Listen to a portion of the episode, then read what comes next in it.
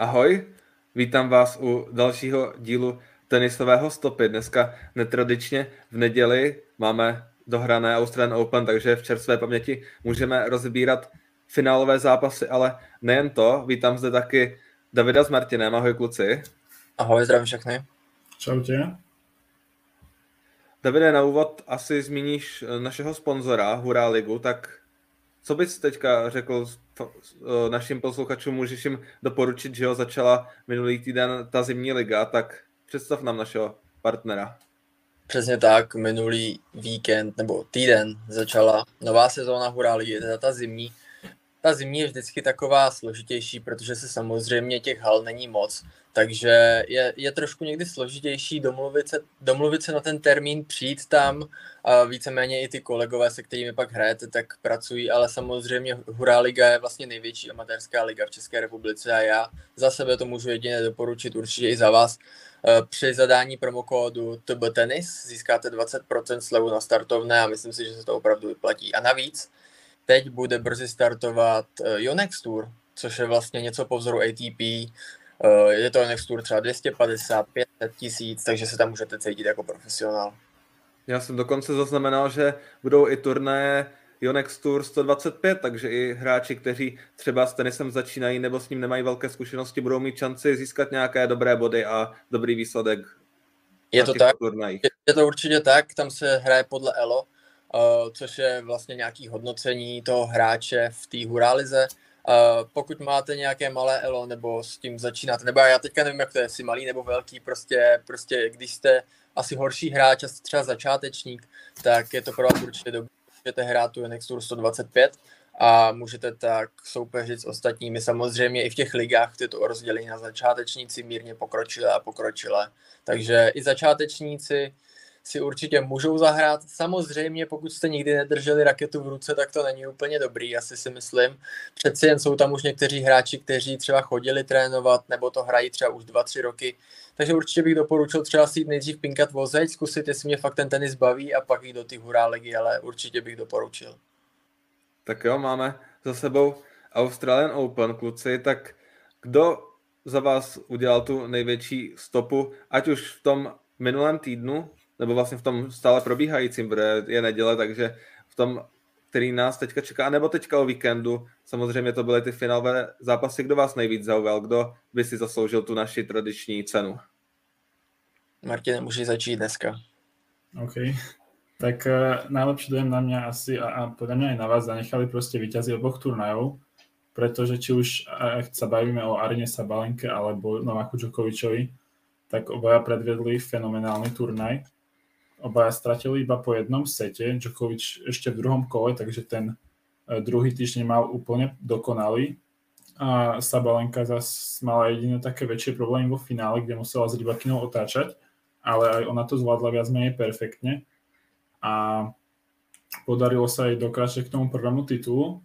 Um, v podstate majú tak uh, okrem tých uh, rovnakých uh, výsledkov, čo sa týka stratených setov, a obaja sú neporazení v tomto roku Čiže naozaj zaslúžený titul eh, v oboch prípadoch a za mňa by som teda tu tenisovou stupu jednoznačně udělal týmto dvom, ako to máte vy.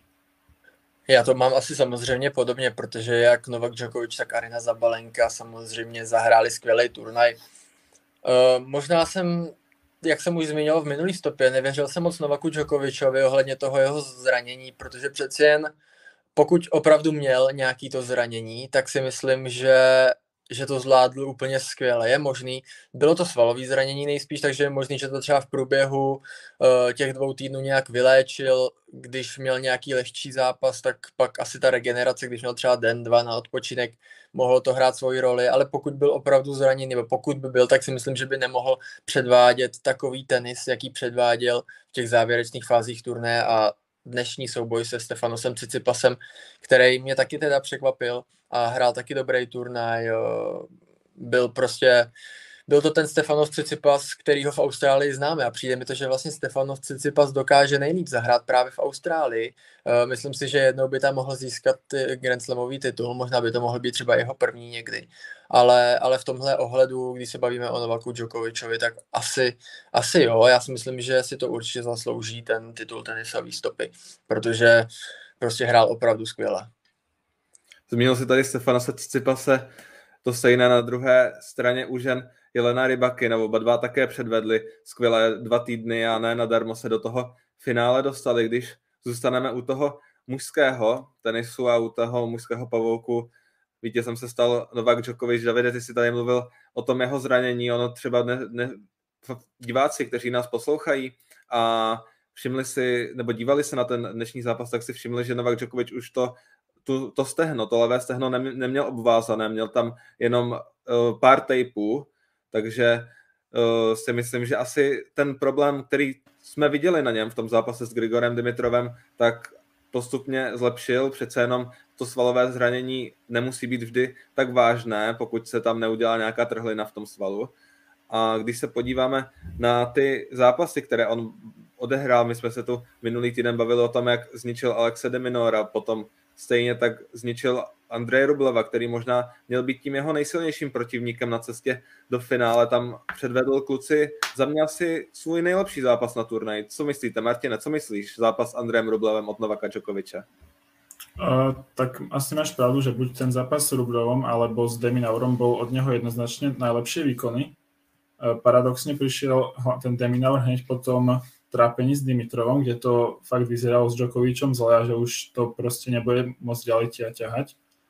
A k tomu zraneniu som vlastne čítal, že e, jeho tréner Goran Ivaniševič povedal, že z, na základe výsledkov vyšetrenia dva dní pred turnajom by sa podľa neho drvia väčšina hráčov odhlásila z toho turnaja, alebo proste by to nedohrala, lenže Novak Djokovič to nejako zvládol tak e, neviem, ako veľmi ho to potom už obmedzovalo, alebo či to nejak úplne prestalo, ale proste zvládol to dokonale a mm, v tom druhom týždni bol jednoznačne neporaz, neporaziteľný podľa mňa tam aj Cicipas, ktorý bol, čo sa týka formy, asi na, po ňom hneď najlepší hráč, tak e, proste neuhral ani ten set a zobral mu podanie iba raz, takže mm, bolo to proste jednoznačné. Naprosto s tebou souhlasím, Martine. Byl prostě, Novak Djokovic byl neporazitelný. Přišlo mi to i z toho jeho, z jeho hry, vyzařovalo prostě na něj to, že, že si věří, uh, dokázal asi tam právě s tím Grigorem Dimitrovem přejít nějaký těžký chvíle, kdy se podle mě třeba i sám mohl rozmýšlet, jestli to utkání skrečuje nebo neskrečuje, protože si myslím, že ten sval na tom úplně nebyl nejlíp, eh, přepadával tam na ty strany, bylo to takový zajímavý to sledovat, ale ale prostě jo, Novak Djokovic si to zaslouží, určitě ten 22. Grand Slamový titul a 10. v Austrálii, takže, takže za mě určitě jo. Možná ta nejslabší chvíle v tom druhém týdnu přišla v prvním setu proti Tommy Paulovi, kde vedl jasně 5-1, ale poté Američan dorov, dotahoval náskok, teďka už nové světové jedničky. Opět Novak Djokovic se stal světovou jedničkou po svém vítězství. Tam ten se nakonec Novak i tak vyhrál 7-5 kluci. Nakonec jediný hráč, který mu dokázal vzít set, byl v druhém kole francouz Enzo Kvako. To je asi pro hráče celkem demoralizující, když jenom jeden set vlastně mu vezme tady francouzský kvalifikant a k tomu, abyste ho porazili, musíte vyhrát tři. No když mu vzal ten set, tak jsem si, tak jsem si říkal, že Novak Djokovic na tom nebude úplně nejlíp. Že ten sval asi jako fakt bude problém, ale pak, pak ukázal, že, že, to bylo, že to byla chyba si tohle to myslet, takže takže jako samozřejmě je to určitě pro samotného francouze si myslím, že je to úspěch, že mu vzal jako jediný set na Australian Open, ale pro Novaka to asi úplně nic ne, e, neznamenalo a víme, že prostě když se hraje na ty tři, tři sety, tak se prostě jeden ten set eh, nějak vždycky povolí, nejde hrát prostě tři sety úplně naplno, i když to je Novak Djokovic, ale prostě i on to v hlavě má, že to je prostě na tři sety a ví, že když tak ten následující vyhraje, takže tam já bych to neviděl jako nějakou to, že samozřejmě je to dobrý pro toho francouze, jak jsem říkal, ale pro Novaka Djokovic to jako nebyla žádná ztráta asi, nebo tam se podle mě dalo jenom spekulovat o tom jeho zranění možná, ale to je tak asi všechno. Presne tak, ale u Djokoviča som bol aj z posledných rokov zvyknutý proste, že tie sety strácal aj v tom roku 2021, keď bol blízko toho kalendárneho Grand Slamu, tak eh, často proste aj musel otáčať zápasy, či už 0-1 alebo aj 0-2. No a ten, teraz to zvládol vlastne úplne dominantne. Eh, v Austrálii už vyhral 41 zápasov v rade, z toho na Australian Open má 28 a som si to nejak zrátal, tak eh, skúste typnúť, že ktorý z hráčov to schytal od neho najviackrát v tej Austrálii za posledné roky.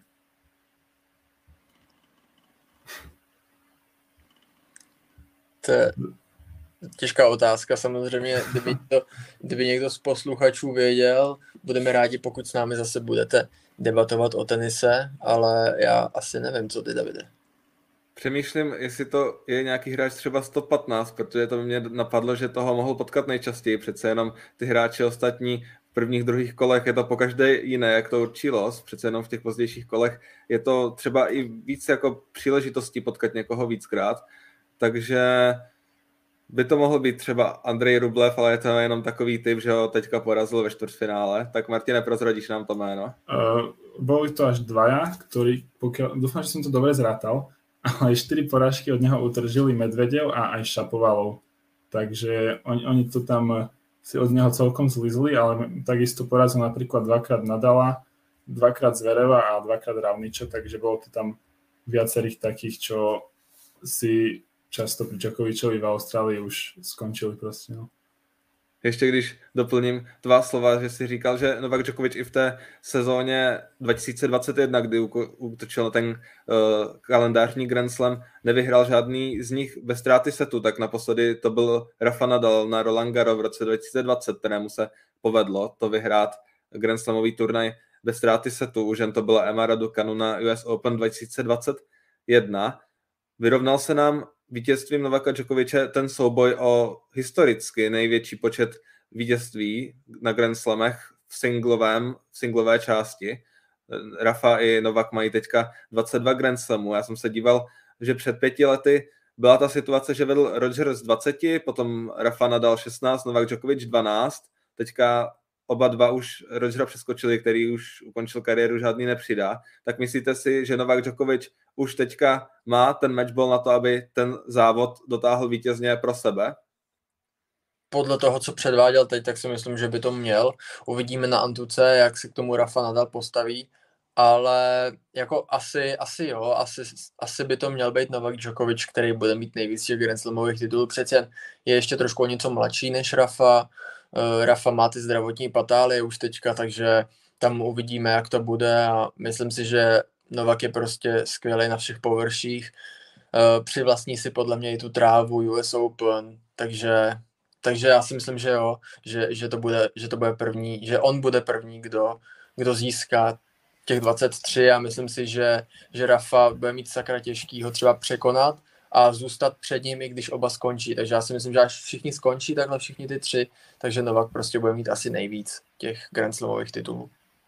Presne tak, vlastne všetko tomu nasvedčuje, tie okolnosti posledných týždňov alebo mesiacov. A vlastne čítal som, že McEnroe si myslí, že by mal ešte aspoň 3 vyhrať, keďže po 35-ke vyhrali 3 Roger, 3 aj Rafa a Djokovic je z nich na tom fyzicky najlepšie, zdá sa byť. A dokonca Nick Kyrgios pridal, uh, že od neho očakáva až 28 Grand Slam úplne v pohodičke čo e, zdá sa to byť nereálne, ale ako keď si udrží nejak takú zdravotnú formu, ako má teraz a, a hernú, tak vidím aj to, že proste v najbližších dvoch rokoch by vedel sa k tomu aspoň priblížiť, no. Ale uvidíme. Když se, když si vezmeme, že Roger svůj poslední Grand Slam vyhrál těsně předtím, než oslavil 38. narozeniny, tak nějak tuším, takže Novak Djokovic má před sebou ještě dvě sezóny a těch Grand Slamů, když to vezmu tři letos, čtyři příští rok, tak ještě sedm příležitostí asi minimálně být bude a je pravda, že Novakovi zatím drží zdraví oproti třeba Rafovi Nadalovi, takže to bude mít asi Rafa Nadal velmi těžké, tohle udržet ten boj o ten historicky největší počet Grand Slamů. Napadá mě ještě jedno téma. Tommy Paul, Američan, byl v semifinále. Bylo to tak po druhé, kdy byl Američan v semifinále na US Open. To byl Francis Tiafou. Předtím jsme viděli v roce 2018 ve Wimbledonu Johna Isnera a v roce 2000 a mezi tím, mezi Johnem Isnerem pak byla, když se podíváme historicky hloubš, devítiletá mezera, kdy byl ve finále Andy Roddick, tak kluci myslíte, že po těch letech hledání, kdy od Andyho Rodika, kromě Johna Isnera, tam žádný Američan nebyl, že teďka americký tenis je na vzestupu. Na vzestupu jo, a když jsi zmiňoval toho Johna Isnera, tak ten je zase na sestupu, podle mě. Takže, takže asi, asi to vypadá, že jo, že americký tenis se znova chytil, tam Tommy Paul, uh, Francis Tiafoe, že jo, takže, takže spousta kvalitních hráčů, Sebastian Korda. Takže jo, akorát teď, když jsem koukal ještě na tom jeho pole, jak on krášel tím turnem, tak on zas neměl nějak extrémně těžký soupeře. Samozřejmě byl tam třeba Roberto Bautista Agut, ale to už taky nepovažuji úplně za, za to nejlepší, co ta tour nabízí. A pak, pak tam byl třeba Davidovič Fokina nebo Jensen Brooksby nebo Shelton třeba. Takže myslím si, že to měl hrozně hodně moc hratelný a nedivím se mu, že byl teda v semifinále, pak samozřejmě přišel Novak Djokovic a on se držel jenom v tom prvním setu, eh, pak 6-1, 6-2, to byl výprask, takže, takže uvidíme, kam třeba sám samotný Tommy Paul dokráčí na těch dalších turnajích. Teďka čeká americká šňůra, tam víme, že američani na těchto turnajích jsou velice dobří, takže, takže opravdu netroufám si moc říct jako nějaký predikce, kolik třeba Američanů by mohlo být v top 10, ještě jsem zapomněl samozřejmě na Taylora Frice, ale myslím si, že třeba do nějakého roku by tam dva klidně být mohly a v top 15 nebo top 20 třeba 3 nebo 4, 3 nebo 4 to už je skoro teďka, takže proč by ne? Eh, klidne to tak môže byť, pretože za mňa vyzerá hlavne dobre Sebastian Korda, ktorý v podstate na rozdiel od eh, tých Sheltona s Polom mal podľa mňa najťažší los jednoznačne keďže si musel poradiť aj s Medvedevom alebo Hurkačom, čo boli hráči top desiatky, Medvedev už nie je, alebo Hur, Hurkač bol tak na prelome, takže proste mal tam tých, e, tú širšiu alebo užšiu svetovú špičku a potom ho vyradilo to zranenie, tak dúfam, že bude v pohode, pretože takisto sa mu veľmi darilo. V podstate môžeme povedať, že tomu, kto dobre odohral Adelaide, tak sa mu veľmi darilo aj na Australian Open, keďže u mužov tam Djokovic vyhral, Korda bol vo štvrťfinále a ženy, čo vyhrala Sabalenka, tak vyhrala aj Tuna a potom Belinda Benčič, ktorá vyhrala to druhý turnaj, tak došla do štvrtého kola a prehrala s neskôršou výťazkou, čo je tiež určite fajn výsledok. Takže uh, môžeme asi tak plynule prejsť k ženám. A ako ste vy teda videli ty ženské finálové kola. Mě teda osobně překvapilo, že tam byla Jelena Rybakina, protože ona třeba v Adelaide právě neměla moc vydařený turnaj, nebo jednou prohrála s Martou Kostuk a pak s Petrou Kvitovou, takže tam se o nějaký formě úplně nedalo říct, ale je vidět, že Jelena Rybakina se strašně dobře připravuje na ty velký turné. Ukázala to na Wimbledonu a teď to ukázala na Australian Open. Škoda pro ní, že, že to nedokázala vyhrát, ale ona už Grand Slamovou šampionkou je, když se za to neudělovaly body. Takže, takže za mě, za mě překvapení u Ariny Zabalenky ne, protože já si myslím, že my jsme minulý, koncem minulého roku, když jsme měli poslední nebo předposlední díl, říkali, že pokud se Arina Zabalenka zbaví těch dvojchyb a těch svých nevyrovnaných výkonů, tak bude skvělá v té následující sezóně. A to se přesně potvrzuje, takže já jsem s naší predikcí spokojen, doufám, že to tak bylo a že si to pamatuju dobře. A Arina Zabalenka mě ani moc nepřekvapila. No vede ta predikce rozhodně správná, já si pamatuju ještě uh, z dílu, který, ve kterém jsem já nebyl, jen jsem ho poté poslouchal zpětně, kdy jste s Klárou Janáčkou se bavili, jestli tato sezóna nemůže být rokem Ariny Sabalenky a Ona to potvrdila rok poté, co loni se trápila v Austrálii, měla tam i těch 20-30 dvojchyb za zápas a nevěděla, co s druhým servisem, tak najednou na kurtu je hráčka, která udělá pár dvojchyb za zápas. Bylo strašně úsměvný, když začala to finále dvojchybou a rozesmála se tomu, že, že zrovna v své první finále na Grand Slamu začíná dvojchybou. A Arina Sabalenka, ona předtím v Adelaide vyhrála bez ztráty setu a tady jediný set, který ztratila, tak byl právě až ve finále s Jelenou Rybakinou. Do té doby kráčela turnem bez ztráty se to porazila Terku Martinsovou, Shelby Rogers, pak Elise Mertens, ze kterou vyhrála i Grand Slamový titul a byli v jednu chvíli nejlepším deblovým párem na světě, pak Belindu Benčič, o tom jsme se bavili minulé pondělí, potom jasně 6-3-6-2 porazila i Donu Vekic, poradila se i s McDowlin, která odehrála skvělý turnaj, takže Arina Sabalenka na tom Grand Slamu ukázala, že za ten rok neskutečně vyspěla a teďka se posunula na pozici světové dvojky a poprvé Davide vlastně můžeme říct, že Iga Šviontek nemá náskok dvakrát, nebo nemá dvakrát víc bodů než hráčka za ní na tom světovém žebříčku pro Arina Sabalenka, kdyby měla dvakrát víc bodů, tak ji přeskočí. A já si myslím, že Arina Sabalenka začala ten rok dobře a mohl by to být letos třeba rok Ariny Sabalenky. Martine, co ty myslíš? Myslíš si, že Arina Sabalenka naváže třeba teďka v Americe na těch betonech, které by jí měly svědčit na ty výsledky z Austrálie?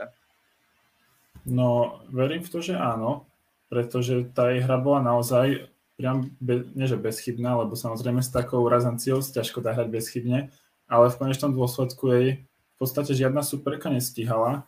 Aj e, samotná Rybakina po finále povedala, že málo kto ju vie dostať pod tlak, ale že dneska proste fakt e, tam bola vo výmenách, tam ťahala za kratší koniec a Ryba, Sabalenka nastrela myslím, že o 20 víťazných úderov viac.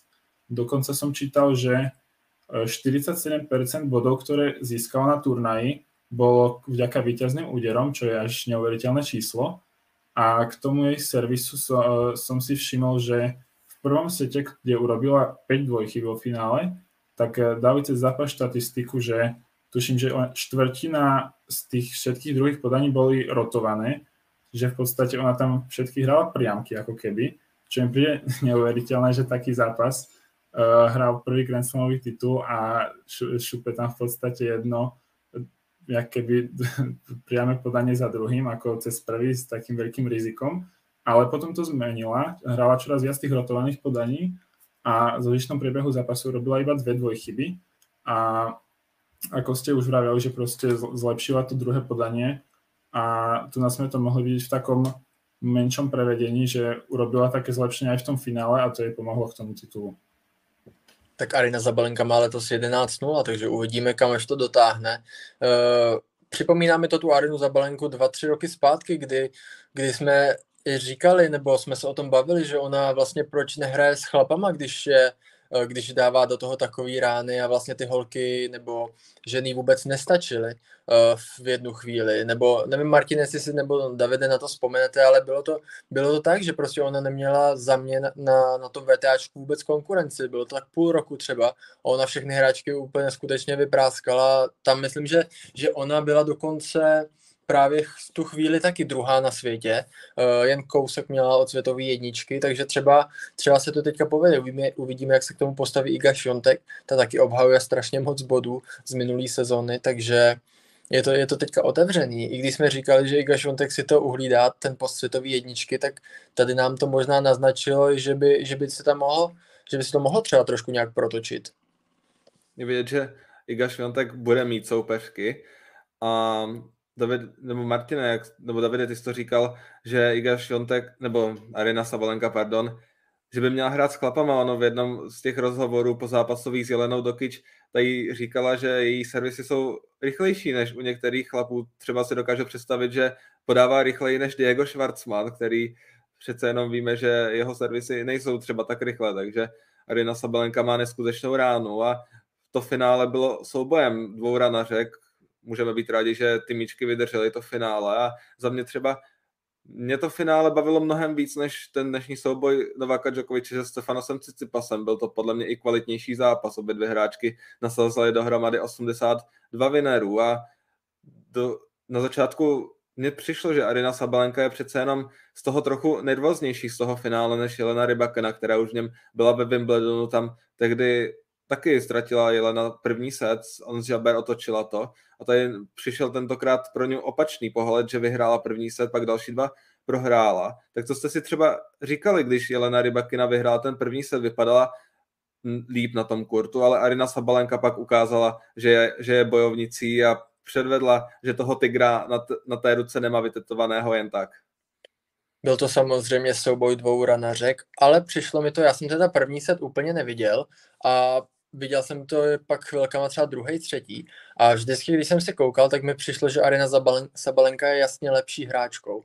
Pak možná už to tak bylo. Eh, ona vlastně, Jelena Rybakina hrála hodně svých podání přes schodu, no, Arina Zabalenka si to podání držela poměrně v klidu, takže možná to bylo i tím a, a přišlo mi to, že vlastně na tom kurtu je jenom jedna ranařka, Arina Zabalenka, a Jelena Rybakina byla spíš v roli takový obranářky, mi to tam přišlo, že ona se hodně bránila, eh, hodně míčků třeba bylo krátkých, takže pak Arina Zabalenka to měla lehký. Samozřejmě někdy přišla chyba z rakety Ariny Zabalenky, ale ale pak fakt v tom druhém, třetím setu mi přišlo, že, že už se hraje, jak se ve fotbale třeba říká, na jednu bránu. Presne tak, a mne prišlo, že proste Sabalenka si išla za tým víťazstvom viacej, pravidelne si sa tlačila do tých ofenzívnejších pozícií a snažila sa výmeny ukončovať, zatiaľ čo Rybakina sa spoliehala už potom v podstate len na jej prvé podanie, ktoré mimochodom dosiahlo jednu hodnotu až 195 km za hodinu. Najrýchlejšie podanie Sabalenky bolo o 3 km pomalšie, ale prišlo zas na breakball v treťom sete za stavu 5-4, čiže ho načasoval do, úplne dokonale. No a David, čo si vravil, že ťa bavilo ženské finále viacej, tak uh, s tým až ja osobne nesúhlasím, pretože mi to prišlo ako také delostelba od základnej čiary, a, uh, ale určite to bol naozaj finále, jak sa patrí a drama, dramati, dramatičnosťou, tak uh, určite bolo lepšie, ale zasa to dnešné finále čo sa týka proste tých výmen, tak eh, Djokovic s Tsitsipasom sa mi páčili viacej. Určitě souhlasím, že Djokovic s Tsitsipasem tam měli víc technických výměn než Sabalenka s Rybakinou, které opravdu to byla, jak ty říkáš, střelba od základní čáry. David tady zmínil, že Arina Sabalenka pak byla lepší. Rozhodně v tom třetím setu Jelenu Rybakinu v tom zápase držel hlavně servis, který byl pro něj hodně klíčový, že se dokázala držet krok s Arinou Sabalenkou a Běloruska nakonec získala svůj první Grand Slam a teďka tak může to pro ně být velké povzbuzení, protože Arina Sabalenka už byla světovou jedničkou ve čtyře a teďka pro ní určitě další meta bude sesadit Igu Šviotek. A uvidíme, Davide, nebo kluci, jak jste říkali, kam to až Arina Sabalenka v této sezóně dotáhne. Kdyby jsme měli zmínit ještě nějaké jméno, tak pro mě určitě asi největším překvapením toho ženského povouka byla Magdalinet, která si poradila ve čtvrtfinále s Karolínou Plíškou. To utkání jsem sledoval, tam si myslím, že Karolína Plíšková, Magdalena, ona na rozdíl třeba potom od eh, Ariny Sabalenky nedokázala na tom kurtu najít ten prostor, kam umístit svůj vítězný úder, protože Linec se skvěle pohybovala na základní čáře, hrála opravdu famózně. Ale jeden klíčový moment v tom druhém setu, který byl vyrovnaný, tak za stavu 5-5 a 15-15 udělala dvě dvoj chyby a pak dala forehand do sítě. Tak Martine, co říkáš na takovýhle zkrát od hráčky, která byla světovou jedničkou a už dvakrát zažila, jaké je to být v Grand Slamovém finále? Tak uh, mne príde, že proste teraz uh, Karolína možno až doplatila na to, že ako jednoducho prechádzala celým pavúkom, pretože reálne nemala problém ani s jednou superkou do toho štvrťfinále.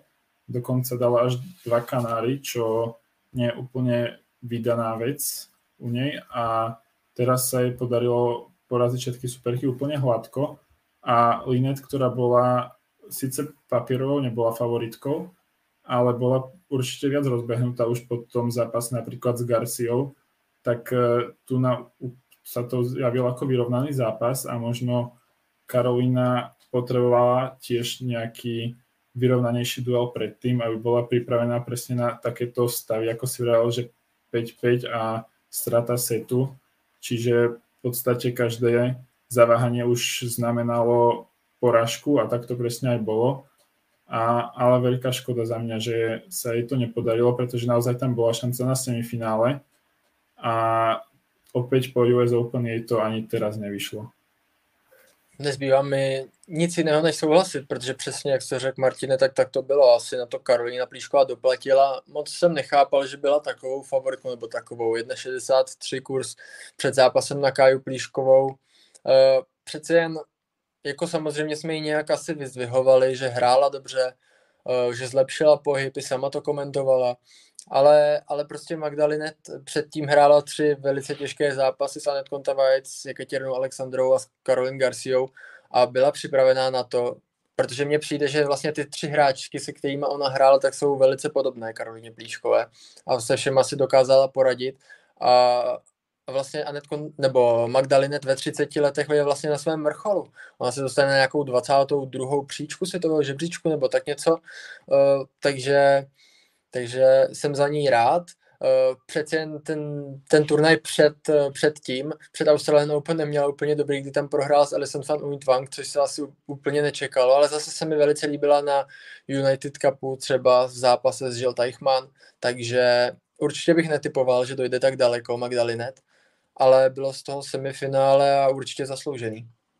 Karolina nedokázala hrát to, co hrála proti Shuai Zhang, moc jí nepodal servis, byla pod 50% úspěšností a hlavně se setkala s hráčkou, která vůbec nekazila, což Magdalenet v prvním setu jenom čtyři nevynucené chyby, v tom druhém jich přidala víc a proto se tam vyskytla šance. Davide, jsem rád, že zmínil to, že Magdalenet musela během té své cesty porazit tři hráčky světové dvacítky a Caroline Garcia světová čtyřka, Anet Kontaveit bývalá světová dvojka, takže to měla hodně těžké. Jo. Všechno jsou to zkušené hráčky, které už vyhrály velké turnaje ve své kariéře. A byl to rozdíl právě v té cestě Magdaleny Karoliny Plíškové.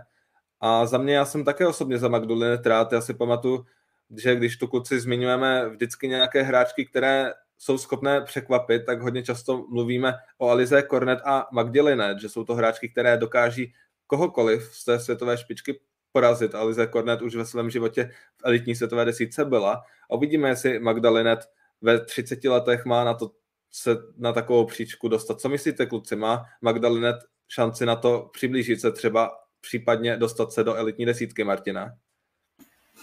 Uha, tak uh, ťažká otázka, pretože viackrát vidíme, hlavne v tom ženskom tenise, že príde nejaká takáto ojedinela, zatiaľ môžeme povedať, že ojedinela účasť tej neskoršej fázy Grand Slamu, kde tá hračka proste vystrelí z, ja neviem, 50. 60. priečky na 20.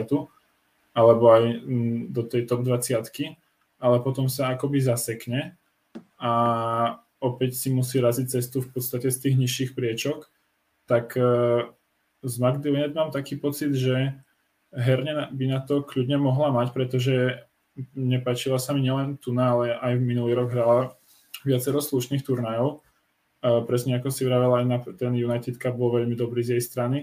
No a otázne teraz bude, že ako sa k tomu postaviť, či ju na tu tento úspech nebude mať skôr negatívny efekt a či bude vedieť naviazať v podstate na to, čo predviedla tu, pretože určite to bude ťažké zopakovať na tej americkej šnúre, kde bude kde budú iné podmienky a ona bude už e, musieť sa vysporiadať aj proste s tou e, pozíciou favoritky, keďže tu na prakticky celý čas iba prekvapovala a ako by nemala čo stratiť v tých zápasoch. Právě a Magdolinec určitě pamatujeme i z minulého konce roku, kdy hrála skvěle na Billie Jean King Cupu, kde právě i Karolinu Pliškovou porazila. Bylo to poměrně jednoznačný 6-4, 6-1. Samozřejmě tam eh, Kája Plišková nezažívala úplně to nejlepší období, tak se asi čekalo, že tady by jí mohla porazit. Byl na ní paradoxně ještě menší kurz než právě na tom Billie Jean King Cupu ale prostě Magdalena tam ukázal, že je momentálně lepší, pohyblivější, samozřejmě asi ne agresivnější hráčkou s lepším servisem, ale prostě ten pohyb je strašně důležitý v tom tenise. To samozřejmě určitě můžete kluci, kluci říct, že to je prostě opravdu důležitý a samozřejmě, ač asi Karolina Plíšková to nějak zlepšila, a jak jsem říkal, sama to i komentovala, že se cítí líp, že i její trenér Bažin možná zmiňoval, že vlastně Karolina Plíšková do toho fakt dupe teďka, že chce, aby tato sezóna byla její nejlepší v kariéře, ale, ale uvidíme, uvidíme třeba v té Americe, jak na tom bude, takže se na to zvědavý. Tenisová stopa zhruba ve své polovině a Já bych vám teď rád představil našeho druhého sponzora, na kterého jsme na začátku nezapomněli a jsme moc rádi, že ho máme. Je to internetový obchod Mass Fashion, který dělá oblečení pro děti a taktéž si zde můžete objednat oblečení, dá se říci, na míru. Mass Fashion teďka přichází s novinkou a to jsou barevné softčelky. Takže bych vám doporučil navštívit tento obchod. Eh, určitě napište si do vyhledávače www.massfashion.cz Moje sestřenice je s tímto obchodem velmi spokojená a má teďka malou, malou dceru, která je hodně aktivní a běhá všude různě po zahradě, takže Mass Fashion nevyrábí jenom sovčelky, i kalhoty, například čepice, rukavice, takže pokud máte malé děti, případně nějaké malé sourozence, neteře, synovce, tak navštivte Mass Fashion, našeho druhého sponzora, za kterého jsme stejně jako za Hurá ligu velmi, velmi rádi. Nevím, Davide, jestli jsi to tam chtěl ukázat, ale byla tam jenom obrazovka, takže... Nebylo to sdílené? Nebylo, nebylo, bylo to takový, že jsme viděli v obrazovku naší a bylo to až, až, až někam do nekonečna. Ty jo, tak to jsem... Takže tam... jako samozřejmě, eh, pokud nás takhle posluchači poslouchají, což věříme, že jo, a nedívají se... Teď, teďka je to líp vidět? Teďka je to už vidět právě třeba na YouTube, tak když zadají mass fashion do vyhledávače, tak samozřejmě jim to samo vyjede, ano, teďka už to je vidět, ale pro ty posluchače právě jenom zmiňujeme tedy massfashion.cz. Určitě odkaz stejně jako na Horáligu máte na YouTube pod videem tenisové stopy. Také určitě připomínáme, že budeme rádi, když nám napíšete svůj dotaz. David, dneska tady asi chybí Vrabejka, od kterého často, to je takový náš dvorní komentátor a zatím, zatím nepřišel žádný dotaz, tak snad přijde. Je to škoda, samozřejmě už jsme si poslední dva, tři díly zvykli na to, že, že se nám kupí komentářů, které nestíháme ani doplňovat a dneska bohužel zatím žádný, ale věříme, že se to změní a vy, co nás třeba posloucháte, posloucháte v jiný den, jelikož většinou natáčíme v pondělí, myslím, že příští týden to zase bude v pondělí, takže snad vám to třeba vyhovuje víc. Dneska přeci jen samozřejmě neděle, uh, rozumím, že si třeba zapnete nějaký fil, filmík, což je asi, asi na, na pořadu dne, ale já osobně bych možná tu tenisovou stopu takhle zvolil a pokud mě tenis baví a zajímá, tak bych poslouchal, co se v tenisovém světě a vlastně minulý tenisový týden událo. Dneska je to výjimečně v neděli, takže budeme rádi, když se poté opět další pondělí připojíte, ale pokud máte dotaz teďka, nebojte se ho využít, budeme rádi, když se zapojíte do naší konverzace.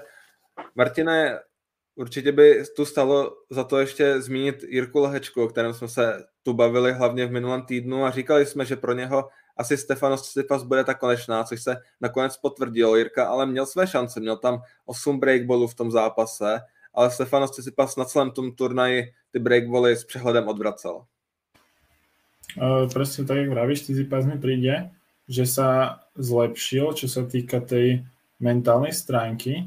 Uh, neviem, či to má za uh, úlohu ten je, jeho neúplne nový, oni spolupracujú už od, tuším, od konca minulého leta, ale tréner Mark Filipusis, ktorým teraz ho vlastne bol, bol pri každom jeho zápase na Australian Open, tak uh, hovorilo sa vlastne, že pomohol tomu Cicipasovi a bolo tu teraz vidno, že proste nemal nejaké zaváhania, ako sme videli, ja neviem, na US Open alebo ešte French Open minulý rok, tak teraz si vedel poradiť e, v podstate ako už e, veľký pán hráč, či už s Jirkom Lehečkom alebo neskôr s Chačanom a podobne. No a Kirchovi Lehečkovi len v podstate tam sme asi zmenili všetko už minulý týždeň, keďže do toho minulého pondelka prišli jeho výhry a potom už len tá prehra s pasom, tak bola škoda, že sa mu nepodarilo využiť tie šance, ktoré mal, ale Cicipas bol proste na kurte lepším hráčom ale myslím, že Jirka potom vravel v rozhovore, že odchádza v podstate s hlavou hore a že je veľmi spokojný e, s tým, ako sa prezentoval tu v Austrálii tak uh, budeme asi dúfať, že si to potom prenesie či už na ten Davis Cup blížiaci, alebo na tie ďalšie ATP turnaje, ktoré ho čakajú hneď po ňom. Stefanos Tsitsipas prostě ukázal, že už to je hráč světový, nebo top 5 a myslím si, že i když měl uh, velice těžké momenty v tom zápase, myslím, že dvakrát možná to bylo 0,40 na podání Stefanose Cicipase, nebo třeba 15,40 to mohlo být, že Jirka Lehečka prostě měl v nějakém gemu uh, 4-5 breakballů a nedokázal to dovést do úspěšného konce. Eh, je to samozřejmě škoda, mohlo to být třeba jedna jedna na sety, protože právě v tom druhém setu měl několik breakballů.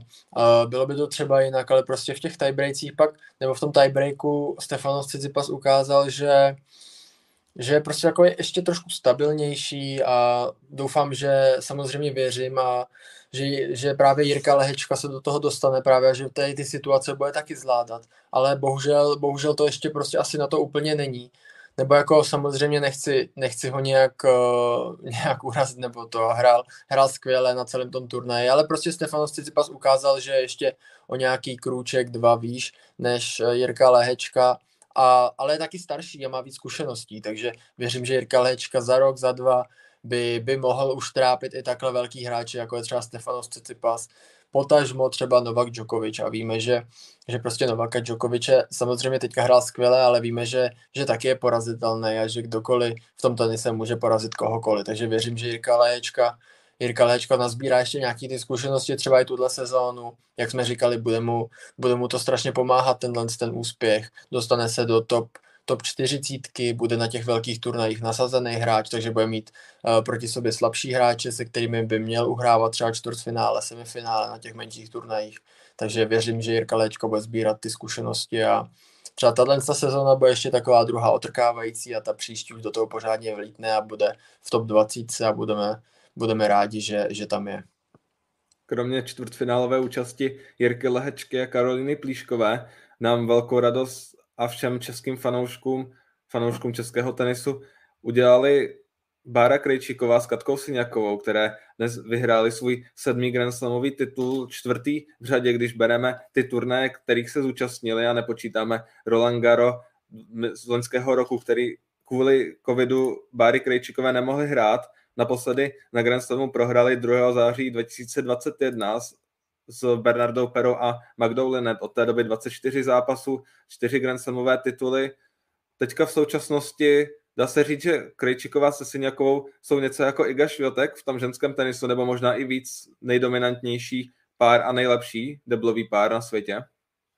Martine? Myslím, myslím nebo Davide, klidně. Myslím si, že teďka asi opravdu není lepší deblový pár než uh, Krejčíková se Syňakovou, protože když jsme viděli proti Japonkám, samozřejmě bylo to velice vyrovnaný, Japonky mě překvapily, jak hráli agresivně, ale prostě na ně neměli. Ta, jsou skvěle sehraný uh, Bára s Katkou a bylo vidět, že si prostě na tom kurtu rozumí. Zahráli několik parádních výměn a já jsem teda viděl pak, pak nějaký sestřih jenom těch, těch výměn, protože přece jen hrálo se, hrálo se brzy ráno, to jsem ještě spal, takže, takže, takže jsem neviděl celý zápas, ale když jsem viděl ten sestřih, který, ve kterém bylo jako opravdu hodně těch výměn, tak jsem koukal, že tam byla spíš právě Bára Krejčíková s Katkou Syňakovou, než právě jejich japonské soupeřky, takže myslím si, že opravdu není teďka lepší deblový pár a když si tak vybavuju ty jména, co třeba hráli teďka toho Debla na, na VTAčku, tak mi to přijde zase hodně obměněný a tady vidíme, že prostě ten jediný stabilní pár, který fakt hraje dlouhou dobu pospolu, je už jenom Kryčíková se Syňakovou, možná by se tam nějaký další ještě dva, tři našli, ale jsou bezkonkurenční teďka. Majú tu dlhú štúru na Grand Slamoch e, víťaznú, ktorá už mi príde, že sa pomaly blíži k tým číslam, čo má napríklad Djokovic, čiže to len potvrdzuje ich e, dominanciu na tom ženskom štvrhovom okruhu. A proste tu za mňa vidno, že u mužov takýto pár chýba, kde sme mohli vidieť, že môže ten aj Grand Slam vyhrať úplne hocikto, keďže vo finále boli dva nenasadené páry a vyhrali to domáce divoké karty Hijikata s Kublerom takom dosť e, emočne nabitom zápase, keďže ich tam podporoval celý štadión a e, ich protihráči v podstate Nizo Žialinským takisto e, nemali do tohto turnaja nejaký veľký výsledok a preto sme vlastne mohli vidieť takéto v celku, nechcem povedať, že náhodné, ale asi ťažko typovateľné finále, zatiaľ čo už jen tam máme tú stavicu Krejčikovú so Siniakou, ktoré pravidelne uhrajú výsledky na tých veľkých turnajoch. Už po druhé nám mužskou čtyřhru na Australian Open vyhrál domácí pár na divokou kartu. Loni to byl Nick Kyrgios s Tanasem Kokinakisem, kteří letos nemohli obhajovat kvůli zranění Nika Kyrgiose.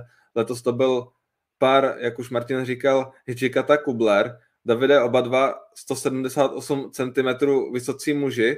To není zrovna, to nejsou zrovna parametry na skvělé deblisty. To rozhodně ne. Podle mě ani jeden toho debla moc nehraje, když se koukám, tak Hijika tam má, má nějakých kolem 80 zápasů ve čtyřhře za celou svoji kariéru, on je ještě mladý.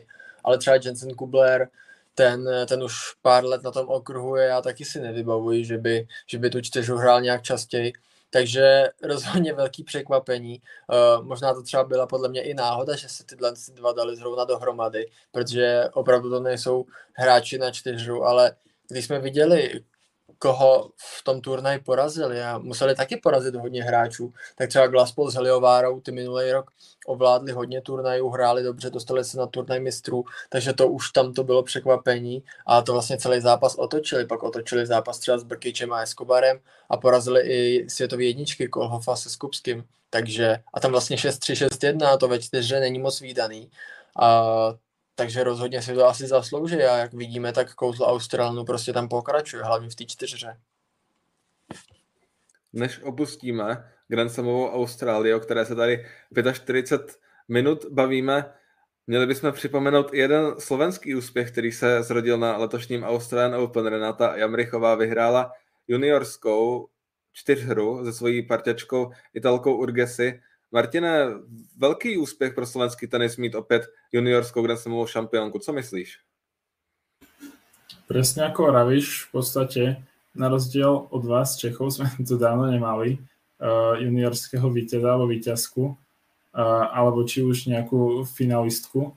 No a teraz vlastne Renata Jamrichová už ako 15-ročná dokázala v dvojhre, myslím, že bola štvrťfinále, kde uh, prehrala a v tej štvorhre to vyšlo, čo je uh, úplná paráda podľa mňa a verím, že jej to naštartuje aj do tej ďalšej časti sezóny. Či už to bude v podstate na tých ďalších juniorkách, že prida nejaký úspech v, aj v singli napríklad na Roland Garo, alebo aby proste jej to pomohlo v tom driapaní sa hore WTA rebríčkom, keďže myslím, že ešte v Austrálii pokračuje na nejaký ďalší turnaj uh, už žien, tak uh, dúfam, že na, na tam naviaže nejakým dobrým výkonom a pridá si body aj do toho profi rebríčka. Tak samozřejmě uvidíme, jestli na to bude mít u, v té kategorii žen, jak vidíme třeba Brenda Fruvirtová už to dokazuje v těch letech, takže proč by nemohla, nemohla i ona. Uh, ona vlastně v tom čtvrtfinále možná prohrála s budoucí vítězkou, nebo určitě to byla finalistka, ta ruská, ale možná to dokonce i celý vyhrála, teďka si nejsem úplně jistý, protože na ty juniory jsem nekoukal, vím, že junior, z junioru to vyhrál nějaký Belgičan a bylo to vůbec poprvé, co Australian Open vyhrál Belgičan, ať už to seniorské nebo to juniorské, takže, takže asi i Belgie roste nový talent, uh, přece jen tam dlouho teďka nikdo moc není, je tam David Goffin, ale ten už je spíše taky na ústupu, se mi zdá, pak tam je třeba Zizu Bergs, ale, ale to je vlastně všechno, co, co Belgičani mohou nabídnout, takže třeba teďka se, se blízká na dobrý čas i Belgičanům a nejenom Slovákům. Určitě doporučuji poslechnout si podcast s Renátou, který jsme nahrávali v prosinci. A Martine, ty si říkal, že ten úspěch dlouho nebyl naposledy, to byl v roce 2011 Filip Horanský, který s Jirkou Veselým vyhrál čtyřhru na Australian Open a Jirka nám o tom svém vítězství právě ve dvou hře ve čtyřře na Australian také říkal v našem podcastu, takže určitě se podívejte a poslechněte si oba dva podcasty, jak s Renátou Emrichovou, tak s Jirkou Veselým. určitě doporučuji poté i Kristýnu Kučová a Martina Kližana, což jsou slovenští vítězové juniorky. Martin Kližan v roce 2006 vyhrál na Roland Garo, Kristýna Kučová rok později na US Open, takže určitě zavítejte a poslechněte některý z našich podcastů. Když se kluci přesuneme z Austrálie, příští týden nás čeká kvalifikace Davis Cupu. Česká republika se utká s Portugalskem na Antuce v hale v portugalské maji. Tak Davide, sestava Jirka Lehečka, Tomáš Macháč, Vítko Přiva, Kuba Menšík a Adam Pavlásek. Budeme favoriti, nebo čeká, že Portugalci na domácí půdě budou hodně nepříjemní? Mm, rozhodně budou velice nepříjemní, protože v té je to je takové specifické, je to halová antuka, což se už teďka moc nevidí. Uh, myslím si, že tam máme hráče spíš na ty rychlejší povrchy, ať už to je Tomáš Macháč nebo Jirka Léčka. Uh, uvidíme, Tomáš Macháč je pro mě taková neznáma na té Antuce, on dva roky už tam pořádně nehrál, ale zas když hrál, tak v Praze dokráčel až do čtvrtfinále, takže myslím si, že ani tu Antuku nebude mít úplně špatnou. Uh, teď, teď prohrál zápas uh, v hale uh, v Belgii s, Mišol, s, Misoli, s Misoličem, myslím, že to tak se nějak jmenuje, uh, Rakušan, taky se Dereku předu poměrně nad, nadějný. Co si pamatuju, tak vyhrál třeba ITF v Pardubicích, pamatuju si to, protože samozřejmě v Pardubicích bydlím a byl jsem se tam teďka na ITF podívat, takže proto si pamatuju jeho tohohle z toho hráče, ale uvidíme, no. Já si myslím, že Češi budou asi favoriti. Přeci jen Jirka Lehečka teďka ukázal, že se může rovnat už s těmi nejlepšími. Uh, Tomáš Macháč uh, dokázal sebrat set Kasperu Rudovi, takže, takže oboje tam i Adam Pavlásek, který teďka hraje skvěle čtyřu, takže na to se těším. Doufám, že dostane příležitost a myslím si, že s Jirkou Lehečkou by mohli vytvořit kvalitní debilový pár. Uh, u těch, u těch Portugalců si myslím, že oni budou v té čtyře trošku lepší, přeci jen je tam, je tam Cabral a Borges, který, kteří spolu hrajou a vyhráli třeba Estoril a 250 už právě ATP a jsou poměrně dobře nasazený. Myslím, že jo. Uh, Nuno Borges je 114. a Francisco Cabral je 55. ve čtyřře, takže takže určitě budou zkušenější. Uh, v tom singlu si myslím, že bychom na ně měli mít, takže věřím v postup Česka samozřejmě. Martine, chtěl bys to nějak doplnit nějaký tvůj tip, jak by Češi mohli hrát, či případně jak moc těžký soupeř pro ně Portugalsko bude? Uh, myslím, že David to zhrnul celkom komplexně a uh, tak uh, v podstatě bude to práve dosť záležať od toho, že jak Jirka Lehečka sa vráti do tej Európy a či sa bude schopný včas nejak aklimatizovať na tú Antuku a podať aspoň ako tak podobný výkon ako v Austrálii. Portugalsko je určite nepríjemný super, ale predsa minimálne v tej dvojhre budú českí hráči favoritmi a podľa mňa by to mali zvládnuť, keď nedojde k nejakému výraznějšímu překvapení. Budeme v to doufat, možná nám i pomůže to, že se hraje právě v hale na té Antuce, že přece jenom ta halová Antuka bývá rychlejší a to si myslím, že bude i pro Jirku Lehečku lepší na ten přesun z toho tvrdého povrchu. Davide, co myslíš?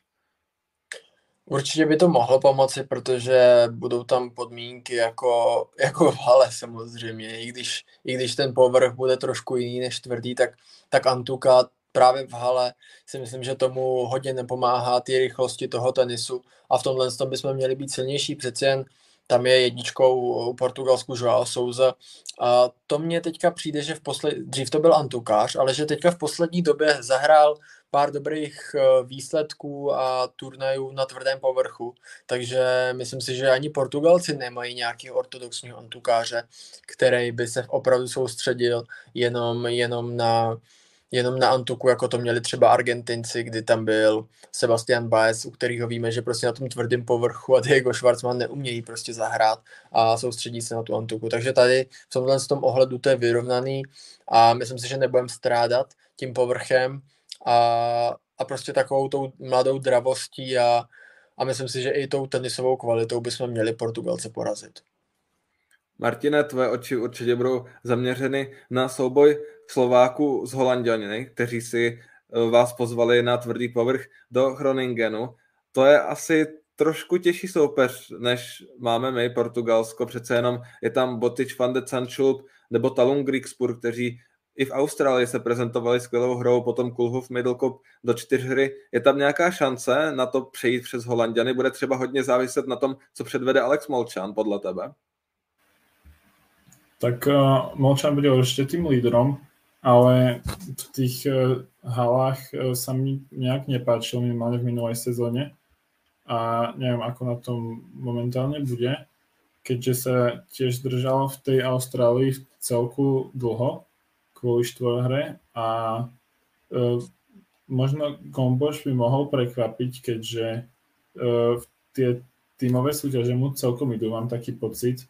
Aj minulý rok napríklad hral celkom eh, slušne s, či už so Sinerom, alebo aj eh, neskôr s Musetim. Takže to, tam by možno bola nejaká nádej, ale štvorna sa obávam, že tam to bude asi bez debaty Holandsko a záležať to bude na tom, či sa podarí Molčanovi s Kombošom nejak prekvapiť v tých dvojhrách alebo nie. Ale myslím, že naše šance sú podstatne menšie ako tie vaše.